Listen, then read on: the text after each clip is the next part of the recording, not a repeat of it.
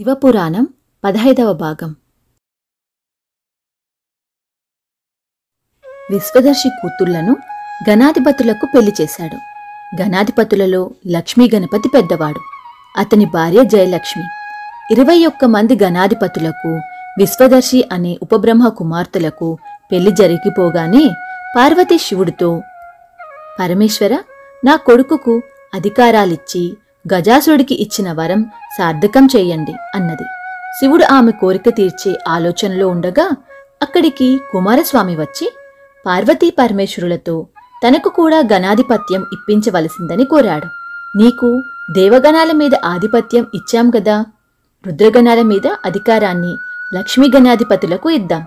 అందుకు ఒప్పుకో అన్నాడు శివుడు. అందుకు కుమారస్వామి ఒప్పుకోక తనకు కూడా గణాధిపత్యం కావాలని మొండిగా పట్టుపట్టాడు. అప్పుడు శివుడు కుమారస్వామికి లక్ష్మీ గణాధిపతులలో పెద్దవాడికి ఒక పోటీ కల్పించాడు.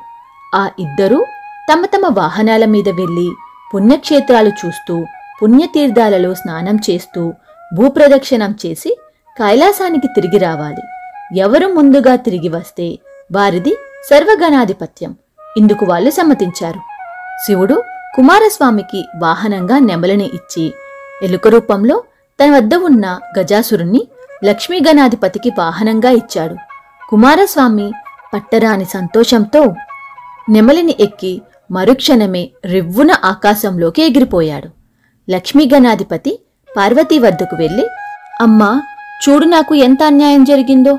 కుమారస్వామి బలవంతుడు ఆజానుబాహువును అతనికి నెమలిని వాహనంగా ఇచ్చారు. మేమంతా పొట్టివాళ్ళము నేను తలబరువు పొట్టబరువు పెట్టుకొని ఎలుక మీద ఎలా ప్రయాణం చేయగలను? ఇలాంటి పరీక్ష పెట్టే కన్నా మాకు అధికారం ఇచ్చేది లేదని చెబితే సరిపోయేది కదా? అన్నాడు. నాయనా మీ మామ అయిన విష్ణువును ఏదన్నా ఉపాయం అడుగు అని పార్వతి లక్ష్మీ గణాధిపతితో అన్నది. పార్వతి సలహా ప్రకారం లక్ష్మీ గణాధిపతి విష్ణు వద్దకు వెళ్ళి తనకు జరిగిన అన్యాయం చెప్పుకొని నేను కుమారస్వామితో పోటీపడి భూప్రదక్షిణం చేయగలనా? కుమారస్వామి అప్పుడే బయలుదేరి వెళ్ళిపోయాడు అన్నాడు. విష్ణువు అతనితో బాబు విచారించకు.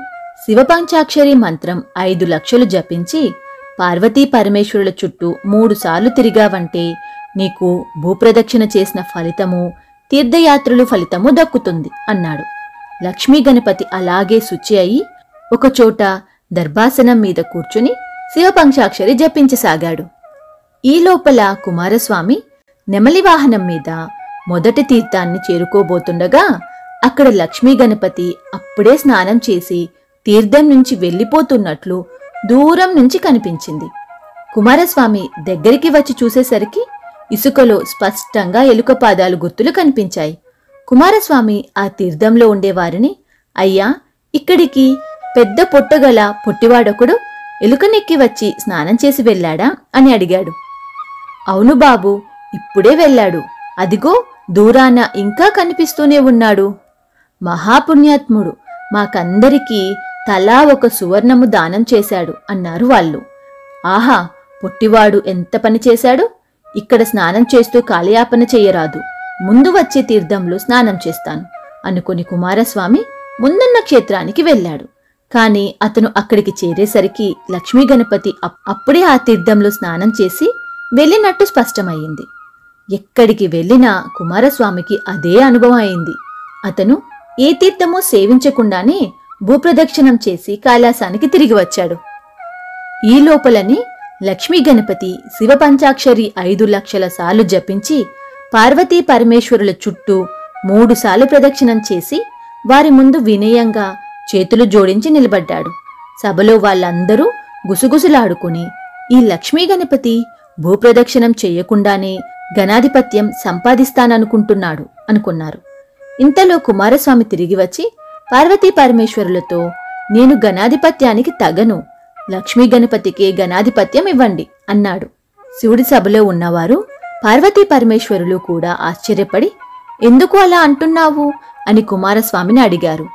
నేను ప్రపంచంలో ఉన్న అన్ని క్షేత్రాలకు వెళ్ళాను కానీ ఏ తీర్థంలోనూ స్నానం చేయలేదు. ఎందుకంటే ప్రతి తీర్థంలోనూ ఈ లక్ష్మీ గణపతి నాకన్నా ముందే స్నానం చేసి వెళ్ళిపోవటం నాకు కనిపించింది. తీర్థాలలో వాళ్ళు కూడా నాకు ఆ మాటే చెప్పారు. అతను నాకన్నా మహాశక్తి కలవాడు. రుద్రగణాలకు నాయకుడుగా ఉండటానికి అతనే తగినవాడు అన్నాడు కుమారస్వామి.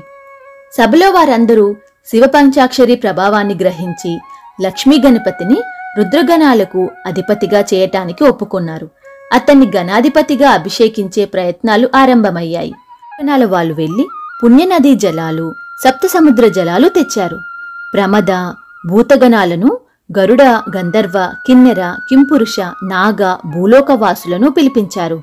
బృహస్పతి పెట్టిన ముహూర్తాన లక్ష్మీ గణపతిని అతని భార్య అయిన జయలక్ష్మిని నవరత్న సింహాసనం మీద కూర్చోబెట్టి సమస్త గణాల మీద అతనికి ఆధిపత్యం ఇస్తూ తన తమ్ములైన ఇతర గణపతులందరిపైన అధికారం ఇచ్చారు. అతనికి పార్వతీ పరమేశ్వరుడు అభిషేకం చేశారు. తరువాత వాళ్ళు లక్ష్మీ గణపతితో నువ్వు నీ తమ్ముడు మూడు లోకాలను పాలిస్తూ మమ్మల్ని తలిచిన వారికి పూజించిన వారికి మమ్మల్ని గురించి తపస్సు చేసిన వారికి సహాయపడుతూ వారి కార్యాలు సఫలం అయ్యేటట్లు చూడండి అన్నారు. మిగిలిన కథ తరువాయి భాగంలో చూద్దాం.